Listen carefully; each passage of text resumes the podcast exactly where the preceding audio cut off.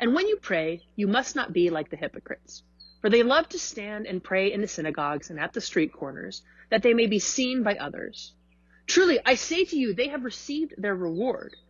But when you pray, go into your room and shut the door, and pray to your Father who is in secret. And your Father who sees in secret will reward you. And when you pray, do not heap up empty phrases as the Gentiles do, for they think that they will be heard for their many words. Do not be like them, for your Father knows what you need before you ask him. Pray then like this Our Father in heaven, hallowed be your name. Your kingdom come, your will be done, on earth as it is in heaven. Give us this day our daily bread, and forgive us our debts, as we also have forgiven our debtors and lead us not into temptation, but deliver us from evil. For if you forgive others their trespasses, your heavenly Father will also forgive you. But if you do not forgive others their trespasses, neither will your Father forgive your trespasses. Well, hey there, New City Church. My name is Nate Bush. Good to be the pastor here. Glad you are here today. Uh, one thing before we jump into the teaching today, uh, I want you to let you know next week we start a new series uh, called Emotional Intelligence. I'm really excited about this series. We've been working on it for several months. Uh, basically, we're looking at some of the emotions we've all been dealing with over the last, you know, uh, whatever year. I think some things have happened over the last year or so. Uh, we're looking at all the emotions that we've experienced over that period of time, and we're going to be applying the text and saying, here's how the Scripture speaks to things like fear and anxiety anxiety, uh, things like grief and sadness. And know, we'll be talking about what's going on in our heart and how does the scripture speak to those things. And so I'm really excited about this series, uh, uh, and I think it's going to be helpful for you. We will be in um, Matthew 5 through 7 throughout this series. And so if you want to be reading along uh, in your own quiet time, that'd be a great place uh, to begin. All right, so I'm going to, as I start the teaching today, just age myself for a second. Uh, I'm going to ask you a question, and the question itself ages me. I don't know if you'll catch it right away or not, but what's your favorite album for focused work? Now, I said album, not playlist on Spotify. Uh, what's your favorite album for focus at work? Can, can you think of something like, do you go to uh, an album, like when you need focus? Anybody here, like, do you, I mean, are, are you, anybody, when, when you're focusing, it has to be absolutely quiet? Absolutely quiet? Okay, anybody here like you got to have some tunes on if you're going to be focusing? All right, just want to know who I'm talking to. All right, I got to I, I got to have some tunes on when I'm focusing. When I, especially if I hit a rough spot, like in sermon preparation, for example, uh, I will uh, go to a couple of standards, a couple of standard albums. In fact, uh, I'll listen to them front to back. And I don't know if you remember those days. Uh, uh, maybe you don't. Maybe I'm too old. Um, but I remember the days of waiting for an album to drop, and I remember thinking, I can't wait to listen to the album from beginning to end end to see the story the artist wants to tell in that album. But I remember doing that. I mean, this the album I'm going to reference here is way before my time, but one of the albums I have enjoyed listening to, in fact, I'll go to when I need uh, time to focus, is A Love Supreme by John Coltrane. I will pull that album out and listen to it from front to back, 30 minutes. I mean, you get 30 minutes of clear focus from that album. And I, I love improvisational jazz. I love this particular album a lot because of the story this album tells. But improvisational jazz is, is like a, this weird kind of experience. You have all these disconnected sort of sounds coming together and being organized around a truth. And what you, you hear is, these, is, is a truth sort of being sort of played out. And then all these disorganized sounds start sort of organizing around the truth. And, and John Coltrane has a couple licks in this, in this album, and each song that's a truth that he's organizing this, the songs around. And you got all this sort of disorganized things happening, and then you have this truth that's just sort of pulling everything in. And, and the music kind of revolves around that truth. And I think life is a lot like improvisational jazz. It's trying to organize disconnected notes around foundational truths.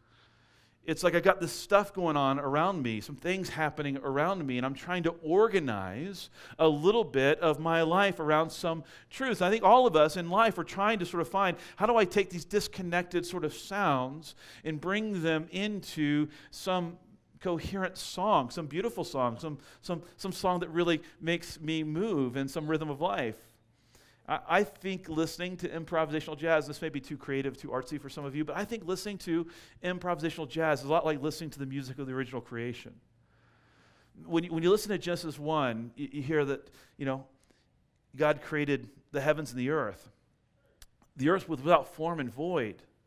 Darkness was over it. It was just disconnected sounds. And then God said, Let there be light. And then there was like this, this rhythm, this truth. And then everything started to sort of gather around the truth. And God spoke and a truth, a, a, word. The word created everything. And Jesus was a part of the creation. He spoke that truth into the world. That truth came into the world. And everything began to get organized around that truth. And I think everyone, everyone is trying to make music with their lives. Everyone is. None of us are unique in this.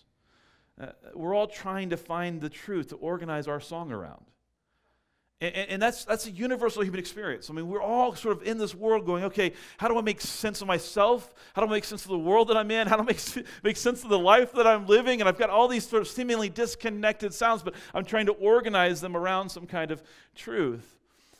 Uh, so when John Coltrane wrote this, this album, when he wrote sort of these, these original licks of this, of this beautiful 30 minute album, it was after a season of disruption in his own life. This is a photo of Miles Davis and, and John Coltrane. And John Coltrane is a saxophonist. And, and, and what, what, what, what was interesting about you know, this, their relationship is Miles Davis had to fire John Coltrane because he became totally unreliable because of his drug use.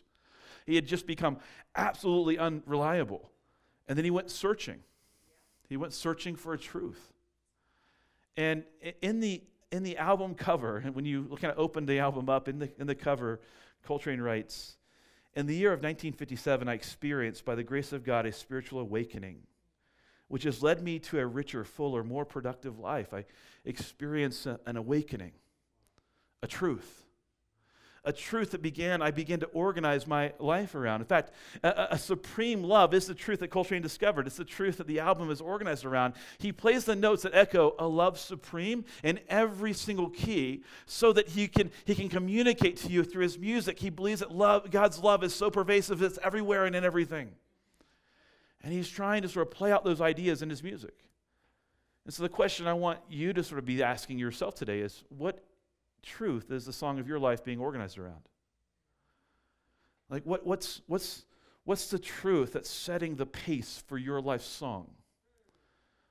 What, what, what, what truth are, are, are you gravitating towards?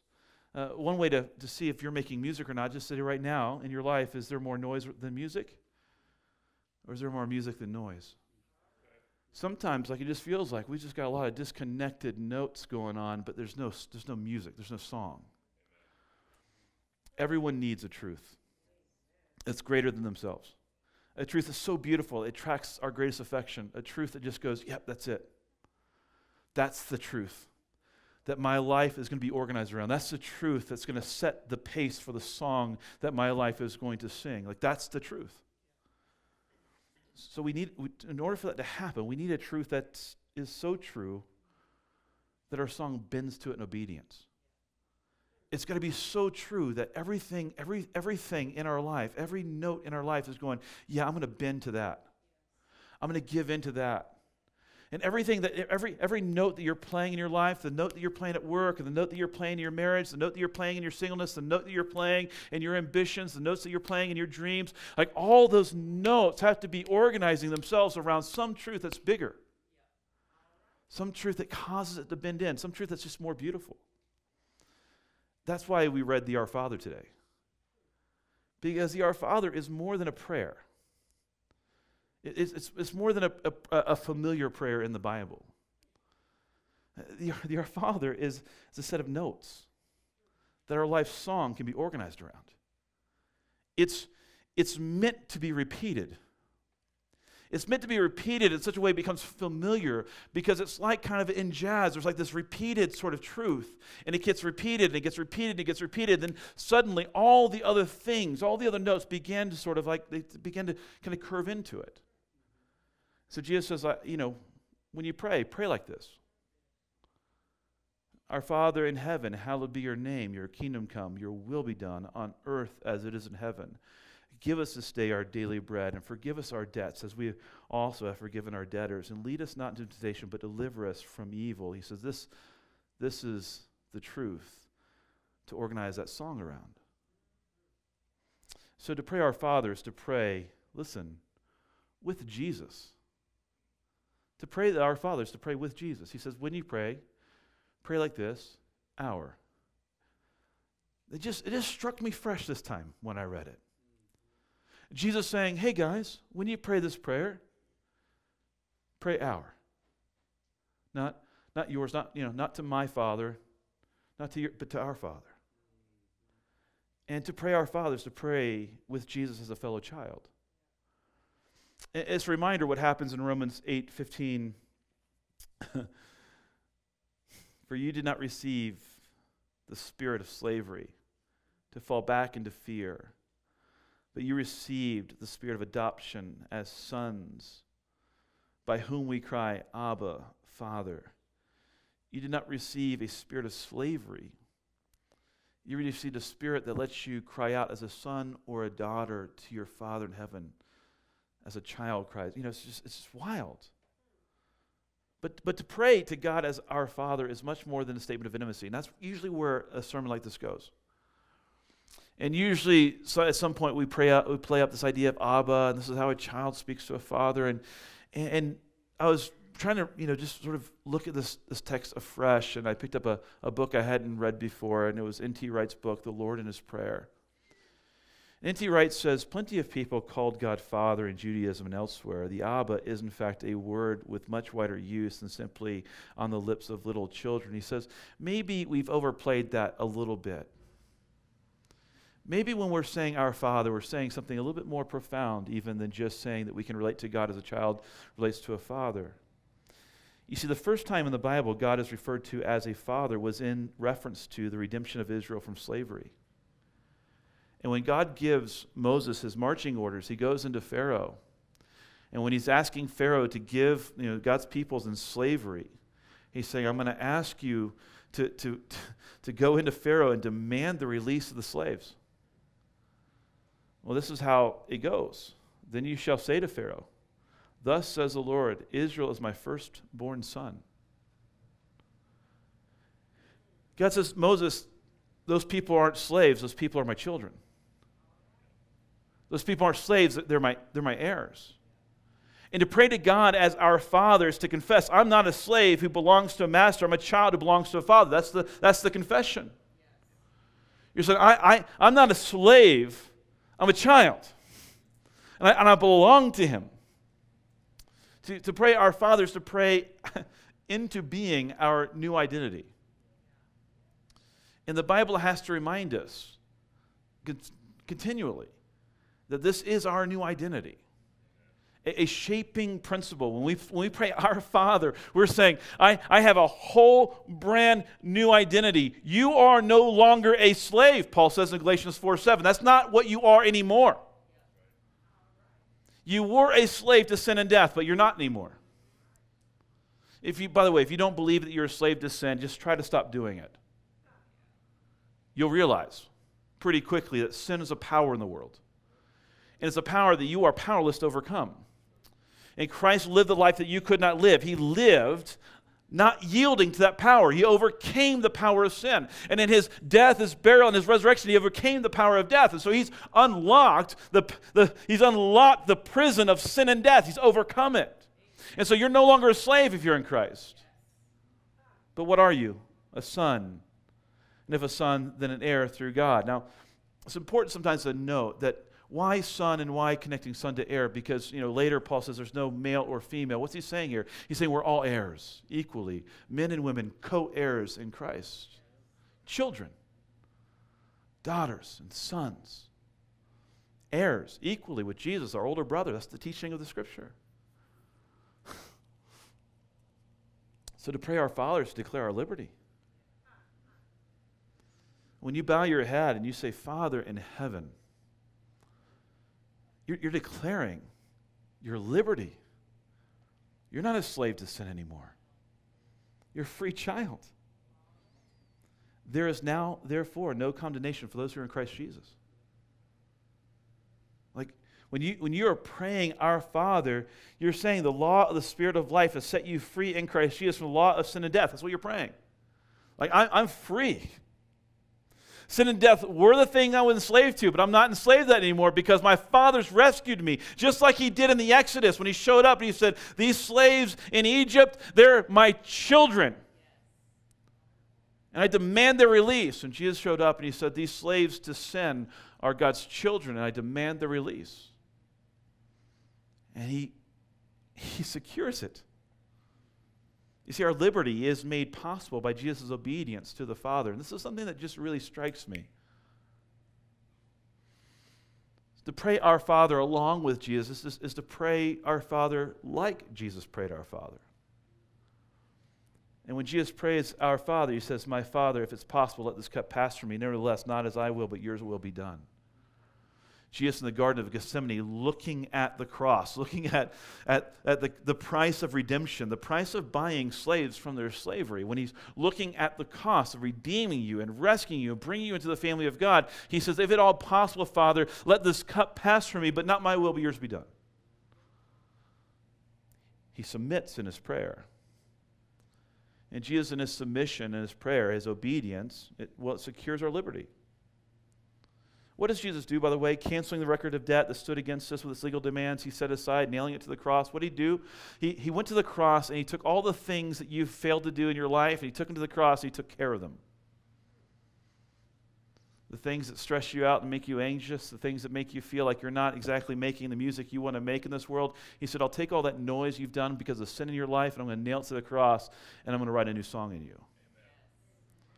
And that's what he, that's what he does. See, you're a captive, by the way, not just the sin of death, but you're, you're, you're a captive to whatever you have built your identity around. And Jesus is freeing your identity. And I just, I just, I don't know who this is for, and so I just feel, I felt like the Lord was like, "Hey, you should say this," and so I'm just going to say this. Perhaps the reason you are so tired and, and or anxious, because you could be both tired and anxious, is because your mind is desperately searching for an identity that will make you feel worthy. And maybe the reason right now you came in today just so beat down and worn out is because you've been looking for somebody to say, You're worthy. And you're thinking, if I could put the right identity to the world, the world would then come back to me and say, I'm worthy. I'm just looking for somebody to say, I'm worthy. And I want you to know that Christ has made it so that you're worthy. But in Here, here's, the, here's the thing that I'm trying to sort of wrestle through. I'll just wrestle with. I'm going to do some jazz right now. I'm just going to do some improvisational jazz. The Our Father, like the inclusiveness of that statement, Our Father, has really struck me this week. That we pray that in community. Because it seems as though, as people are building their identities, like, that, that people are beginning to sort of buy into some sort of cultural I, sort of idea about identity that the, the, the more individualistic and the more different your identity is, the better it is. And in, in modern society, it seems like people are looking for significance and worth in their individuality and their difference. And it seems like people are saying, man, the more different you are and the more individual you are, the better you are. But but what if you were made not for individual difference, but for collective belonging? What if, like, this addiction to sort of finding my difference and my distinction for the rest of the world and, and trying to become radically individual is violating the very nature of who you are? What if it's true that God said it's not ma- good for man to be alone? What if it's true that you were made for community and connectedness? You are made for an Our Father experience. You are made to belong to a family of people who, who love you and whom you love, and that you have things in common with, like your children, your siblings. What would it sound like if all of our instruments were organized around the singular and beautiful truth that we are together, beloved children of a Father whose love is supreme? What would it sound like? If instead of trying to find our identity and all of our distinction, and all the things that try to trying to set ourselves apart from everybody else. What if what if we found our identity in our sameness as children, as beloved children? See, to pray our Father is to accept that we belong to a family. It's it's it's accept that we we belong. And so we pray that collectively. We say out loud, Our Father in heaven. We're saying, hey, we belong with Jesus to the Father. Together we belong. And I'm just gonna, you know, maybe if I step on a toe here, I'm aiming for a heart. Okay, so here's the deal: like a real problem of modern humanity is not that we have failed to see our differences; is that we've failed to see our sameness. We, we failed to see our not only our common humanity, but even as brothers and sisters, our, our, our common Father. And by the way, the parable of the prodigal son shows us that every lost child God sees as a lost child. And the father wants his children to come home. You see, to pray our Father is, is, a, is, a, is a beautiful prayer. It's a beautiful prayer of, of community, it's a beautiful prayer of liberation, but it's also a prayer of submission. And to pray our Father is to submit our life song to a true and better authority. To say there is something out there, someone actually out there, who's setting the tone, who's playing the rhythm, for whom our song is to be organized around. And so we pray along with Jesus, Your kingdom come, Your will be done on earth as it is in heaven. We pray with Him, God, make it so. Like, write the song. And slaves feel the need, right, to rise up. They feel the need to rise up against their oppressor. Uh, but but we are we're children. We have a Father who's come down. And what we're praying is, if Father, your, your will be done on earth as in heaven, bring heaven to earth. Because that's what happens always in the Bible. It's always God who descends, never man who ascends. It's always that way in the Bible. And the story of the Bible is not the story of humanity rising from the chaos. It's the story of a God who comes down into the chaos. It's not the story of a God, it's not the story of, of humanity rising from their brokenness. It's about the story of a God who comes down into the brokenness. It's not a story uh, of, of humanity rising from the ashes. It's God coming down into the ashes saying, guys, I'm going to make it okay. I'm going to make everything all right. See, when we pray, Our Father, your kingdom come on earth, we are asking God to come down and right the wrongs, to bring justice, to set order, to make music. Because what happened at the fall is that the beautiful music of creation became disrupted. And, and the rhythm started to fall apart, and the music started to become, you know, just, and things just started to, to not, you know, sound okay.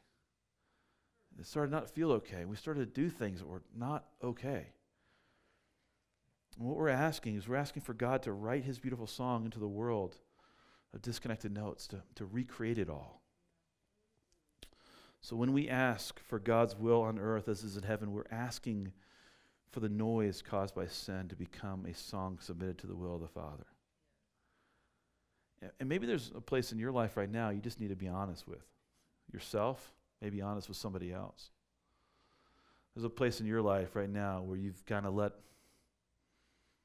you've let a sin go unchecked and it, it needs to be brought into submission. You need to repent and say, I'm going to turn from that. There's a more beautiful truth. There's a more beautiful song. And I, and I, need, I, need, I need to turn into that, right? So to pray for the collision of heaven and earth is to pray for rightness to be experienced personally, but also is to pray for it universally. Like we're praying, Your kingdom come, Your will be done on earth as in heaven. We're praying for that. Yet personally, we're saying, we're praying along with Jesus, not my will, but yours be done. Personally, we're saying, Jesus, I will pray with you, not my will, but yours be done. Like I'm going to pray, Your kingdom come, Your will be done in my life right now as it is in heaven. In other words, I'm going to submit my will to yours. I'm going to submit my desire to yours. Father, it's your desire that's perfect, not mine. And then we're going to pray with Jesus, make all things new, universally. Jesus, come do it. Do your renewal thing. Make it new. Make it right. You see, to pray our Father on earth as is in heaven is not to confess our sufficiency. It's a, it's a confession of our communal dependency. It's say together, Our Father who art in heaven, and your name is holy, your kingdom come, your will be done on earth as in heaven, because we can't do it. We can't do it. I can't bring the renewal to my life. I can't bring the renewal to my marriage. I can't bring the renewal to my parenting. I can't bring the renewal to my singleness. I can't bring the renewal to my workplace. I can't bring, I just can't do it. I need your kingdom to come. Your will be done. I need you to bring your peace to the earth. I need you to do it because I can't do it. It's, it's, a, it's a prayer communally of our dependency upon God and his kingdom. So to pray for our daily bread, listen, it's not just about praying for provisions. It's about trusting God. So we're, we're, we're leaning into the Our Father and go, okay, Our Father, heart in heaven, holy is your name, your kingdom come, your will be done on earth as it is in heaven. Give us this day our daily bread. What is that all about? Well, when Israel's hungry, God provided daily bread. He provided manna from heaven. And Moses said it was never about the bread, it was always about the trust. And when you look at Moses looking back on that time when people are wandering in the wilderness and they're going, God, are you going to feed us? Or are you going to give us something to drink? And they're grumbling and they're complaining, and God gave them bread. Moses said, God gave you this bread to humble you. So that you would know that man doesn't live on bread alone, but man lives by every word that comes from the mouth of God. It was about trusting. So when Jesus was hungry and tempted by Satan, he replied, My food is God's word. When, when, Satan comes and says, Turn this stone into bread, when he was fasting in the wilderness, Jesus said, Man shall not live by bread alone, but every word that comes from the mouth of God. That's how man lives. I live in my nourishment is trust. My sustenance is believing that God is a God who provides. So to pray for our daily bread is more about submitting than it is about requesting.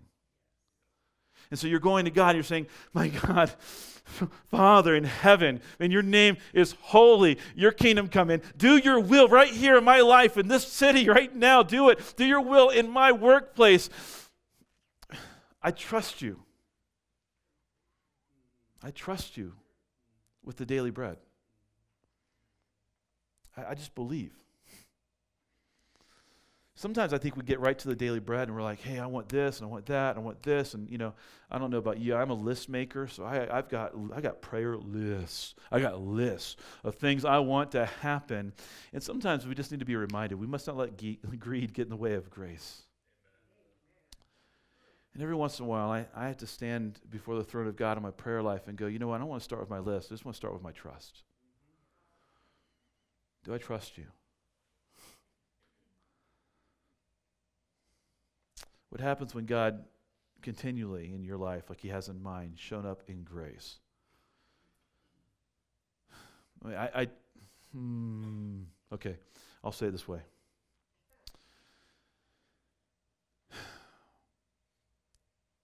You know, I'm, I'm, I'm, not, I'm, not, I'm not that old, okay? I'm not that old. But I'm old enough. I'm old enough to have some, some runway with God. And I'm old enough to have had seasons of distrust. And I've had to repent and go, God, you were faithful even though I didn't think you would, you would be. And I've had seasons where I've wondered, are you going to provide my daily bread? And I look back and I go, man, he's just always faithful. Always faithful. And when God gives you that kind of grace, the grace of like living with Him for some time and learning to trust Him, I mean, that spills over in your relationships and the way that you relate to other people. It, it spills over into how you forgive. To pray for the grace of forgiveness is to pray for the grace to give forgiveness.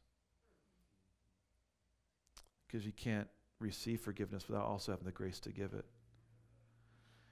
And you go, Our Father in heaven, you've redeemed us from slavery to sin. Like you, you rescued us.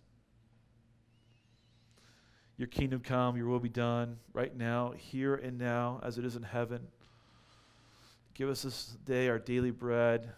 Forgive us our debts as we also have forgiven our debtors. Like, help us to be a forgiving people because we are a forgiven people. And you cannot receive the grace to forgive and si- you cannot receive the grace to forgive and simultaneously refuse to give the grace of forgiveness. N.T. Wright says instead of genuinely forgive, instead of genuine forgiveness, our generation has been taught the vague notion of tolerance. That is, at best, a low grade parody of forgiveness. At worst, it's a way of sweeping the real issues in human life under the carpet Forgiveness is richer and higher and harder and more shocking than we usually think. Jesus' message offers the genuine article and insists that we should accept no man made substitutes. To be forgiven means the debt is paid. He canceled the written record of debt that stood against us, like he did that and nailed it to the cross. There's no longer any penalty to pay. Like you don't have to stress out trying to, you know, overcome your past. Like Christ has already overcome your past. But it doesn't mean there is no longer a wound. Forgiveness doesn't mean there, isn't, there aren't wounds. We are healed by Jesus' wounds. Struck me this week, like in the resurrection, you know, the Christ resurrected body, we still see his wounds. And he forgave us and he brought us healing by his wounds. He himself bore our sins in his body on the tree that we might die to sin and live and live to righteousness. By his wounds we have received our healing. Like his wounds are there. When you see him in the resurrection to come, you'll see him and his wounds.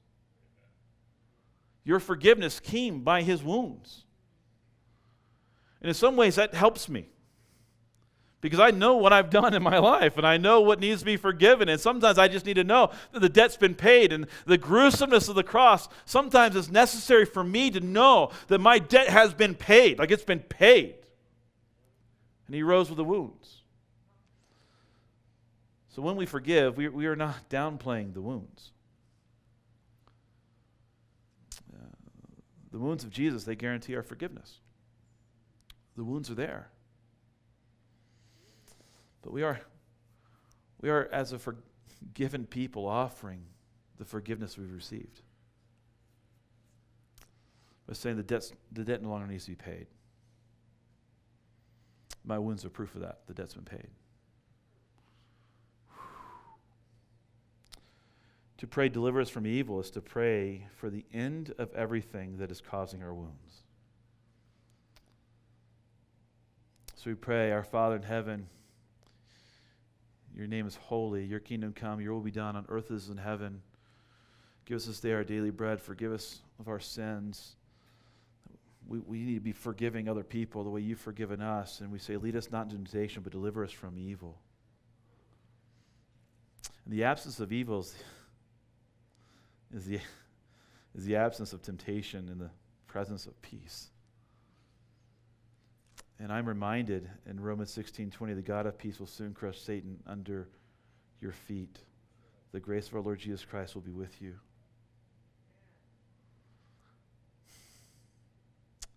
I think peace is the experience of the recreation, is experiencing it. Like when you're experiencing peace, you're hearing the song. One of my favorite scenes in the Narnia book is the scene of creation, and creation happens with a song.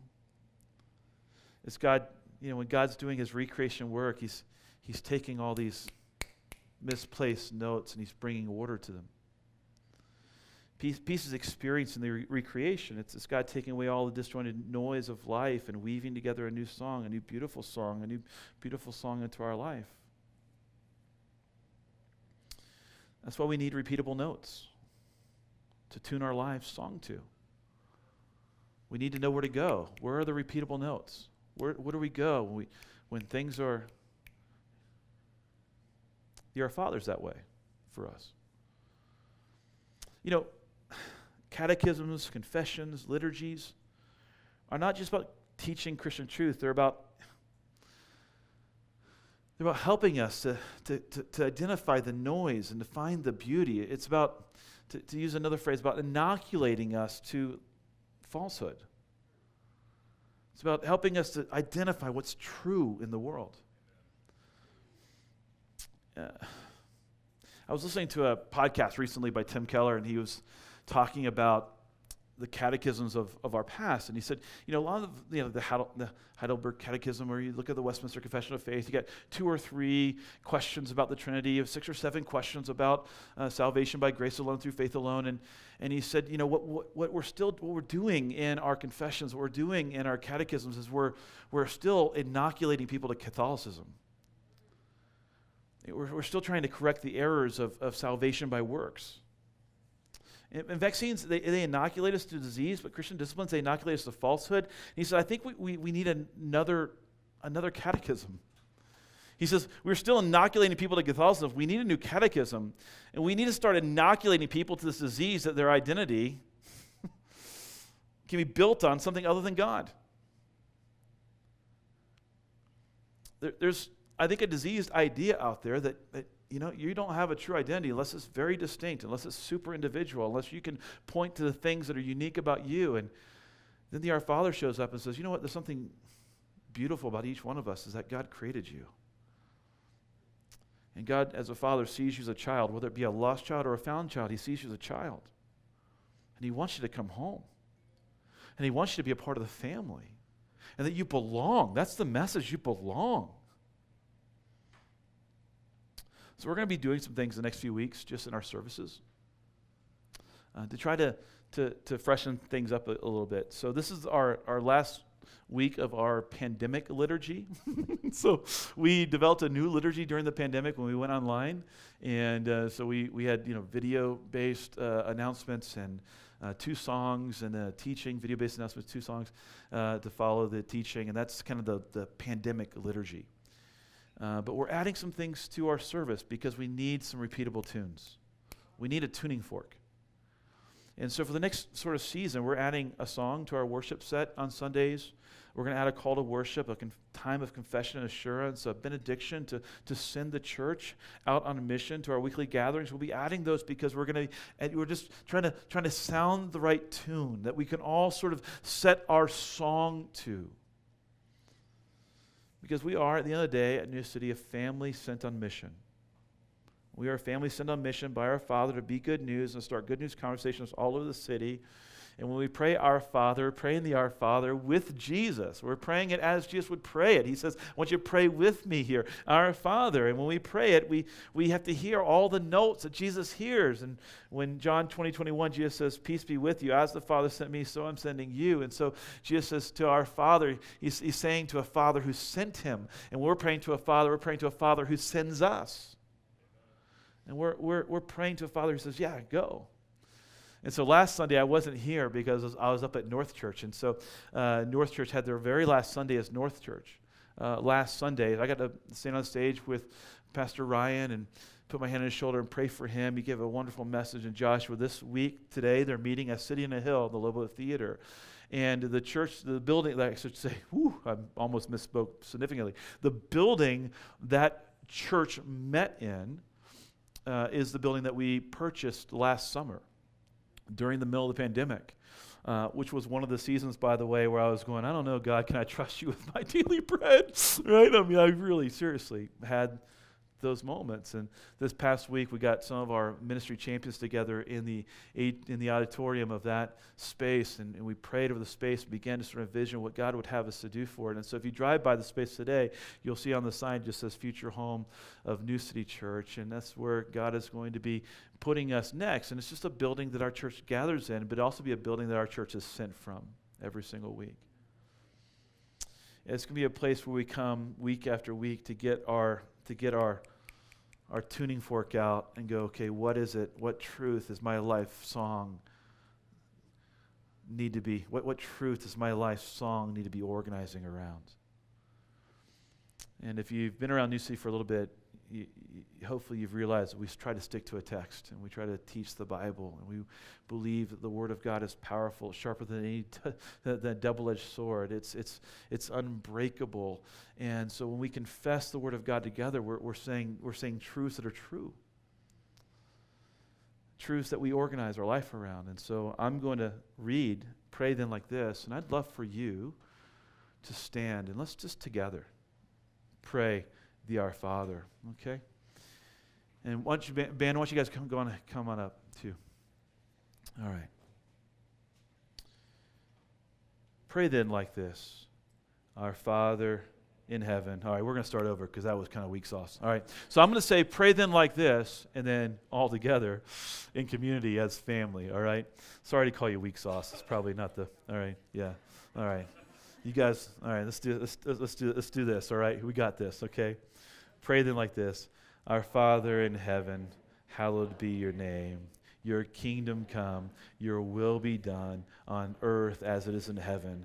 Give us this day our daily bread, and forgive us our debts as we also have forgiven our debtors. And lead us not into temptation, but deliver us from evil. Father, I pray you'd hear our voice today. You are good, and you have delivered us. You have rescued us. We pray your kingdom come right now, your will be done right now in this places in heaven. Help us to trust you with our daily bread. If there's any anxiety in the room right now, any worry right now about whether you're trustworthy or true, would you speak to the power of your Holy Spirit and just say, Yeah, we can trust you? Would you help us to know that? Would you help us to know that we can trust you, Father? Would you, if there's any lost son or lost daughter in the room, Father, would you, would you just call them to yourself? Would you let them know that they belong to you? They don't have to find some distinct identity out there in the world, but they can just belong. Uh, Father, I pray you just help settle the soul. Just, just call a child home. Thank you for running after that prodigal son in that story. Thank you for that story, Jesus, of the father running. Because I know, Father, that you ran after us. You came after us in the garden. You've been coming after us in your son, Jesus. You keep coming after us. And so, somebody here you've been chasing, and I pray, Father, you'd let them see. Let them see you. Thank you for the opportunity to to write beautiful music with our lives. Thank you for being the truth that we organize our life around. It is in your name, Lord Jesus, we pray.